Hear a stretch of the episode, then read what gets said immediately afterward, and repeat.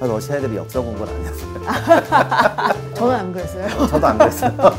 20세기 초반의 역사하고 21세기 역사를 이렇게 가장 비교해보면 비슷하거든요. 주먹이 있으니까 패고 싶어지지 않느냐. 그 다음엔 저도 살아있을 것 같지 않으니까 뭐 틀려도. 무슨 그런 말씀을.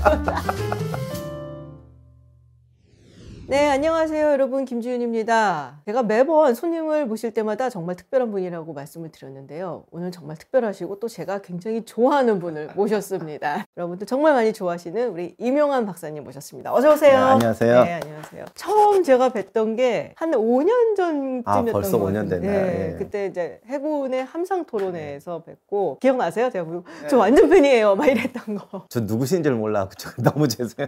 박사님 오늘 이제 특별히 모신 거는 물론 늘 모시고 싶었지만은 러시아가 우크라이나를 침공한 지 1년이 지났습니다. 한국에서는 조금 솔직히 말하면 좀 조용하게 지나가는 것 같은데 지금 외신 같은 데 보면은 헤드라인을 다 장식을 하고 네네. 뭐 굉장히 많은 뭐 행사도 있고 서구에서는 굉장히 큰 일로 받아들여지고 있거든요. 러시아와 뭐 우크라이나의 전쟁 왜 또 한국 사람들이 많이 관심을 갖는 건 아무래도 미국하고 중국 얘기라서 그 이야기들을 좀 역사적으로 통찰력을 우리가 받고자 한번 모셔봤습니다. 근데 사실 전선은 지금도 뭐 하루에 천 명씩 전사자가 나온다고 할 정도로 치열한데 소모전 양상이라서 보니까 좀 전선이 정체돼 있잖아요. 그리고 양쪽 다 지금 어쨌든 재정비를 하는 기간이고 이 전황이 어떻게 바뀔 건가에 대해서는 이제 얘기들은 많지만 원래 전쟁이라는 게 이건 예측이 맞다 안 맞다의 문제가 아니라 쟤는 턱이 약하니까 턱을 치자. 근데 상대가 그걸 알면 턱을 가릴 거란 말이에요. 그렇죠. 이로 가려야죠. 네, 전쟁에서 어디까지 맞춘다는 건 이건 진짜 의미가 없어요. 빨라도 3월, 늦으면 10월 정도 가야 올해 연도에 어떤 전황이 좀 보일 것 같고 어. 뭐 새로운 전망하기에는 아직 딱 눈에 띄는 게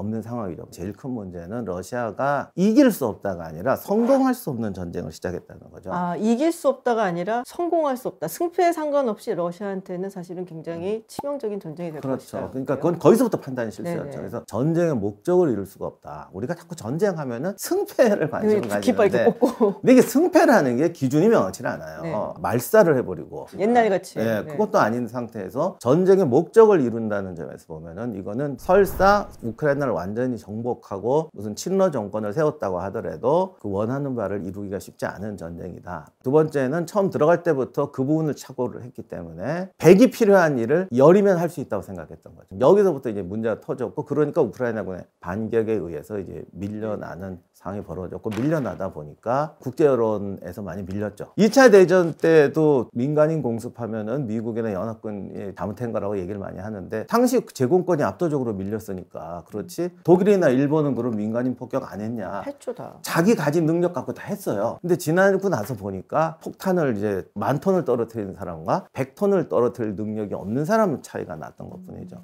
러시아가 이제 그런 쪽에서 많은 비난을 받게 됐던 것이고 네네. 더더욱이 그렇게 되니까 앞 으로 쟤네가 우크라이나를 지배했을 때 어떻게 되겠느냐. 우크라이나 국민들 입장에서도 굉장히 분노할 네네. 수밖에 없는 거고 그래서 사실 우크라이나 군도 지금 희생이 큰데 계속 에너지가 나오고 있잖아요. 물론 오늘 떨어질지 내일 떨어질지 모르지만 1년 동안 나왔다는 것은 그들의 분노나 음, 러시아에 대한. 저항심이 만들어졌다는 네네. 거예요. 아니 통치하겠다고 해놓고서 저거를 어떻게 어, 통치? 그 나라 국민 그렇게 죽여놓고 어떻게 통치를? 거기선 지금 벌써 10만이 넘게 죽었어. 초토화된 거는 말할 수도 없고 얼마나 통치할 수 있을까? 그런 점에서 이미 전략적으로 실수한 거예요. 근데 사실 그 얘기도 많이 하거든요. 이제 푸틴 측에서 정말 간과를 했던 것이 서구가 이렇게 뭉칠지 몰랐다. 그러니까 2014년 같을 줄 알았던 네, 거죠. 네. 그 부분도 제가 늘 얘기를 했는데 아, 러시아 애들이 역사 공부를 안 했어요.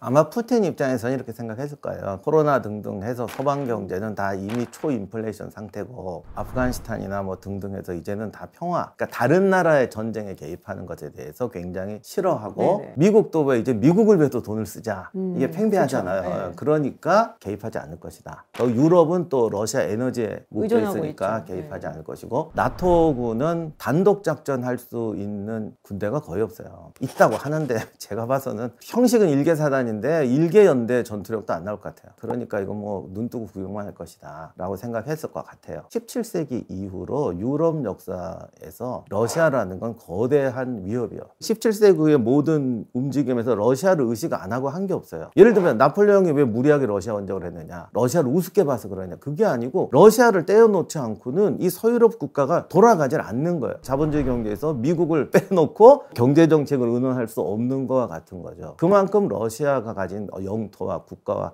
잠재력 때문에 한 번도 유럽은 러시아가 유럽하고 상관없는 나라라고 생각한 적도 없고 버블 전쟁이든 1차 세계 대전이든 2차 세계 대전이든 다 러시아를 전제로 놓고 강박증 속에서 전략을 짰어요. 그런 러시아가 우크라이나를 다시 들어온다라는 것은 모든 서유럽 국가에는 생존의 위협을 주는 강박증이죠. 그것뿐만이 아니라 우크라이나 전쟁할 때 2차 세계대전 때 자기들이 싸웠던 전략 그런 교훈조차도 싹 무시하더라고요. 독소 전쟁 때 우크라이나가 중요한 전선이었잖아요. 다시 한번 거기서 나타났던 전역, 진로 이런 거를 네네네. 쭉 보고 한번 비교를 해봤더니 전혀 그 교훈을 살리지 못해요. 어, 예를 들면은 독일군이 러시아로 진격할 때 폴란드, 우크라이나, 이제 벨라루스, 모스크바까지 가는데 이 국가 단위마다 진격거리가 늘어나 면서 네네. 군수 문제라든가 여러 가지 음. 문제가 생겨요. 아니 독일군이 겪었으면 자기들도 겪을 거 아니야. 네네. 솔직히 말해서 그 당시 독일군의 군수장교라든 보급장교라든 행정 처리하는 능력이 지금 소련군보다 나았으면 나았지 못하진 않아요. 그 능력 하나는 독일군 최고라고 음. 전 세계 군인들이 다 인정하는 거잖아요. 그 다음에 우크라이나를 점령할 때에 모든 국가의 전쟁터는 단계적인 지형이 있어요. 우리나라도 왜 북쪽에서 쳐들어오면 항상 뭐 임진강이 방어선이 되고 네네네. 임진강 뚫리면 그 다음 한강이고 네. 뭐 그것도 단계적인 생각을 안 했더라고요.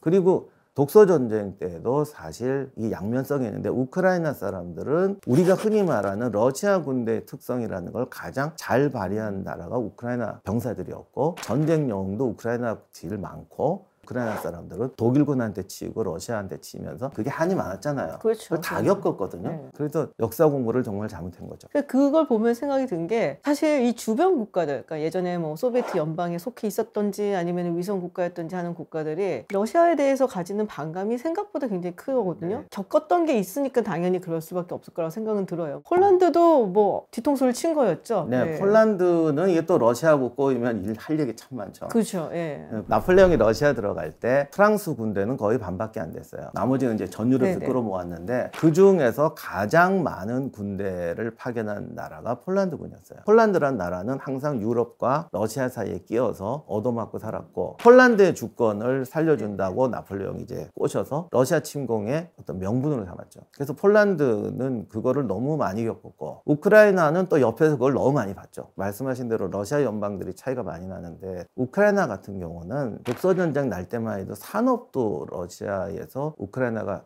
거의 30%였어요. 지금하고 달라요. 우크라이나 입장에서는 이게 서방으로 붙었을 때에 자기들한테 이득될 게 더 많아 보이는 거예요. 다른 농업 국가와 다르게 자기들은 산업화, 또 보면 자본주의에 대한 적응력 이런 기반도 있다고 생각을 하니까 러시아에 있는 것보다는 서방하고 했을 때 우리가 훨씬 더 큰 이익을 받을 수 있다. 그리고 이제 러시아랑 오래 살아왔기 때문에 한도 많은 것 같고 그 쟤네가 어떻게 예, 나올지도 예. 대충은 이제 아는 그러니 거죠. 분리 독립해서 우리끼리 잘 네. 살아보자 이런 생각을 가장 많이 할 수 있는 데가 우크라이나인 거예요. 여기에서 이제 문제가 터진 거죠. 지금 전쟁이. 아까도 말씀하셨다시피 예측이라는 게 거의 불가능한 영역인 것 같아요, 전쟁이. 사실 이 전쟁이 1년 넘게 이렇게 지속될 거라고 본 사람도 그렇게 많지는 않았을 거고, 러시아가 이렇게 고전할 거라고 본 사람들도 대세는 사실은 아니었거든요, 초반에는. 그래서 지금 이런 말씀 드리기 뭐한데, 약간의 전망, 어떻게 시나리오가 짜여질지. 아, 처음부터 저는 네. 러시아가 전략적 승리를 거두기도 어렵고 네. 전술적으로도 그렇게 만만치 않을 거다. 어, 여론과 우크라이나 집에는 점점 멀어지는 자충수를 둘 건데 지금 러시아 군대 수준으로는 시가로 밀어넣을 수는 없다. 결국은 정복을 하면서 지배하는 것과는 점점 더 멀어지는 수단을 쓸 수밖에 없다. 그러니까 서방 애들은 지원할 것이다. 얘들은 생각보다 끈질기 할 것이다. 그래서 결국은 소모전처럼 장기전으로 갈 거다는 얘기도 그때 제가 했는데 이 상태로까지 오니까 이 다음 전망은 상당히 힘들어요. 이제부터는.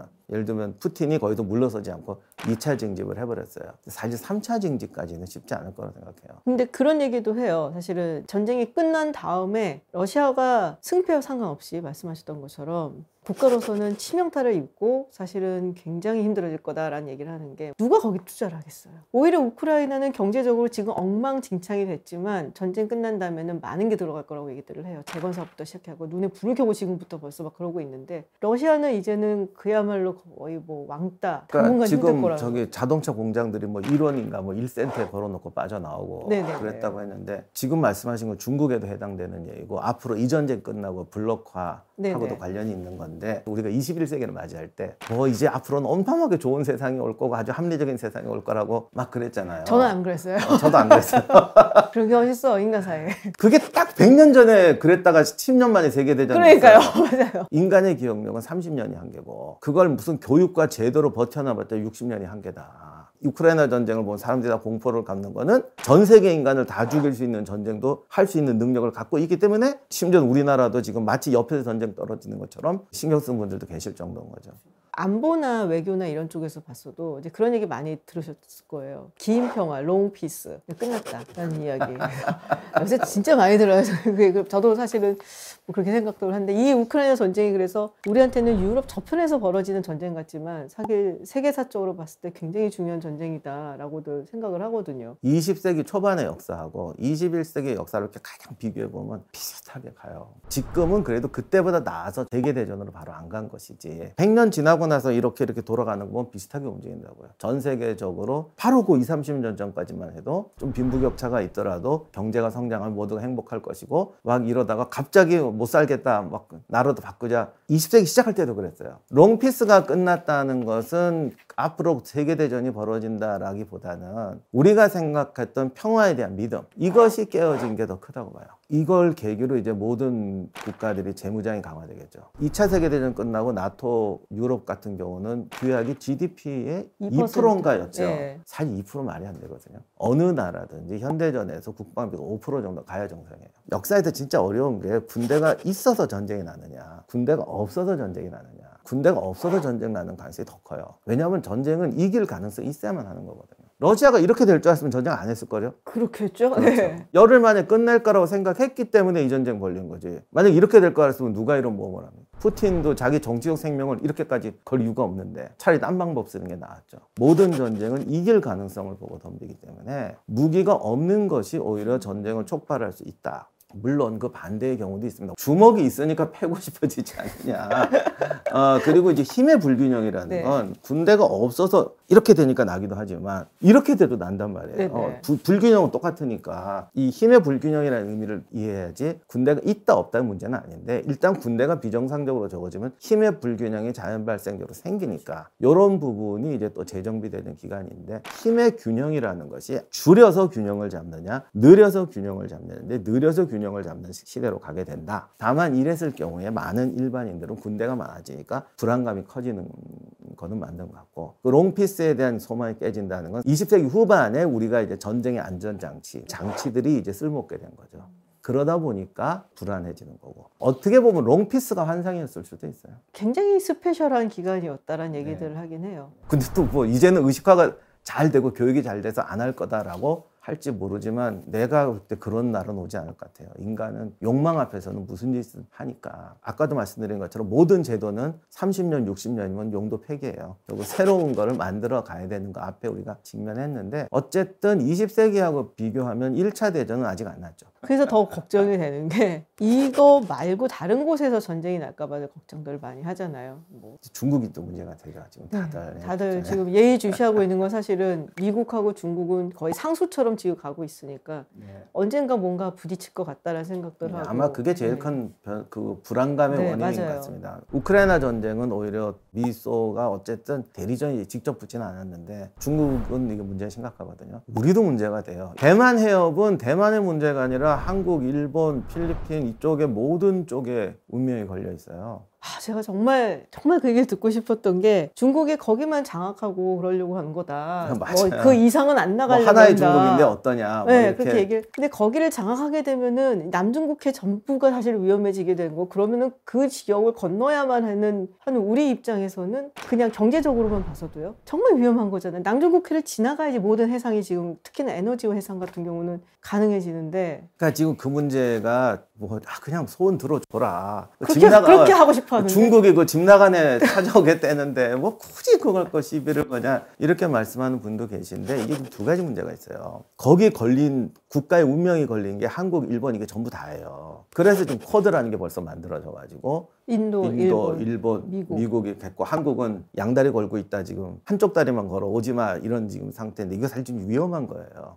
우리가 어느 쪽에 붙느냐가 문제가 아니라 지금 한국이 골치 아픈 거는 안전한 양다리 정책이 곤란하다는 거죠. 병자호란 때 제일 큰 문제가 청나라가 조선을 침공하는 것은 조선을 먹으려고 하는 게 아니라 중국 명나라를 삼기 위해서 하는 거란 말이에요. 이미 조선은 중립이 안 돼요. 근데 여기서 어떻게 생각하냐면 이건 청하고 명예 문제 아니냐. 우리는 가만히 있으면 되는데 왜 긁어부스럼을 만드느냐. 근데 어떻게 보면 발상이 그때랑 똑같은 것 같아. 청나라 입장에서는 조선을 안 치면 자기들의 염원인 명을 못 간다는 전제란 말이에요. 근데 우리는 이거를 남의 나라 문제로 생각했고 의리 때문에 굳이 들어가야 되니 이런 식으로 생각을 한 거죠. 우리의 문제인데 우리는 정통적으로 남의 나라에 덜 개입하고 우리가 정의롭게 살면 적이 우리를 안 건드릴 거라는 참 오랜 생각을 사실 지금도 그게 안 바뀌었어요. 어떻게 보면 그런 아름다운 생각을 이젠 할 수 없는 선택의 시기가 사실 이미 주변 사람들은 이미 왔다고 그래요. 주변국은 아직 우리는 그게 아직 인식이 안 된 것 같아요. 누가 이제 저한테 그런 걸 얘기한 적이 있어요. 그러니까 한국이라는 나라는 사실은 굉장히 경제 성장도 했고 선진 민주 국가 중에 들어가는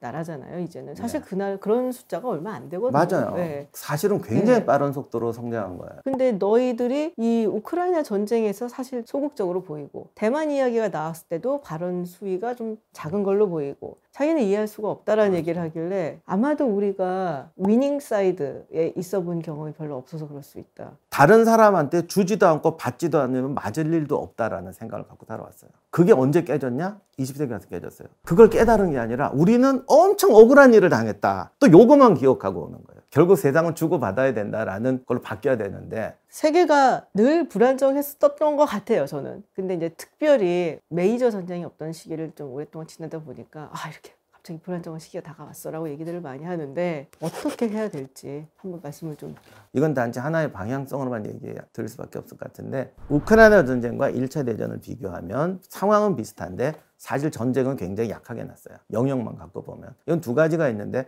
19세기 때 생각했던 글로벌화와 21세기에 생각하는 글로벌화의 내용과 질이 어마어마하게 바뀌었어요. 효과는 있었던 거예요. 완벽하진 않지만. 유엔 아무것도 뭐안 한다 예, 이러지만은 예. 사실은 효과 그렇죠. 많은 효과가 있었던 거죠. 그 다음에 역시 무기가 너무 발달하고 또 민주주의가 발달했기 때문에 1차 대전 날 때 민주주의보다 지금의 민주주의와 국민들의 어떤 의식이라는 것이 전쟁에 대한 태도 이런 것들이 뭐 상상 초월하게 어, 바뀌었어요. 그다음에 역시 핵무기라는 것이 이제는 전쟁을 승리하는 게 아니라 동시에 파멸시킬 수 있는 조심하는 상황이 된 거죠. 국제력이 네, 그것이 어떻게 보면 1차 대전과 지금 우크라이나 전쟁의 양상의 차이로 나타나고 있다고도 볼 수 있습니다. 생각처럼 앞으로 전쟁의 시기가 오지는 않을 거라고 생각해요. 공존하면 된다는 생각에서 이제는 블록화를 시켜서 안정시켜야 된다는 세계 전략이 한번 한 단계 더 업그레이드 됐고 무장을 해제해서 평화를 유지하자가 아니라 무장을 해서 평화를 유지하자는 방식으로 또 바뀐다. 또 50년은 어떻게 갈지 모르지만 적어도 앞으로 20년 정도는 이렇게 갈 것 같고 그 다음엔 저도 살아있을 것 같지 않으니까 뭐 틀려도 무슨 그런 말씀을 사실 그 말씀은 어떻게 보면 우리가 늘 들어왔던 말이기도 해요. 지킬 힘이 있어야지 평화라는 것이 있다. 뭐 그냥 넉놓고 있어도 뭐 우리가 평화 평화 말 이야기만 하더라도 그냥 지나가는 시절에서 평화를 지키기 위한 어떤 준비를 해야 되는 시기로 넘어가는 것 같다라는 말씀 같아요. 근데 역사적으로 보면은 전쟁은 이래도 나와 저래도 나요 결론은 어떤 체제든지 30년 지나면 문제가 되고 문제가 터지면 국제 갈등은 전쟁으로 곧잘 터지죠. 그러니까 우리는 저 방법이 옳으냐 그르냐가 아니라 저 방법이 현재에서 처방이냐 그리고 저 약효가 떨어지는 때가 언제냐 이거를 보는 게 중요하다. 그게 진정한 역사의 교훈이라고 생각해요. 정책 국가 전략이라는 것은 지금 증세에 알맞는 거를 올바로 선택하고 그것이 효력 상실할 때를 정확히 파악한다. 이게 중요하다고 저는 생각합니다. 자, 우리 이명환 박사님 모시고 저희가 정말 오랜 시간 동안 우크라이나 전쟁 또뭐 현재 굉장히 어지러운 국제 정세 이야기, 미국 중국 이야기까지 다 나눠봤는데요. 오늘 이렇게 와주셔서 정말 감사합니다. 네, 감사합니다. 고맙습니다.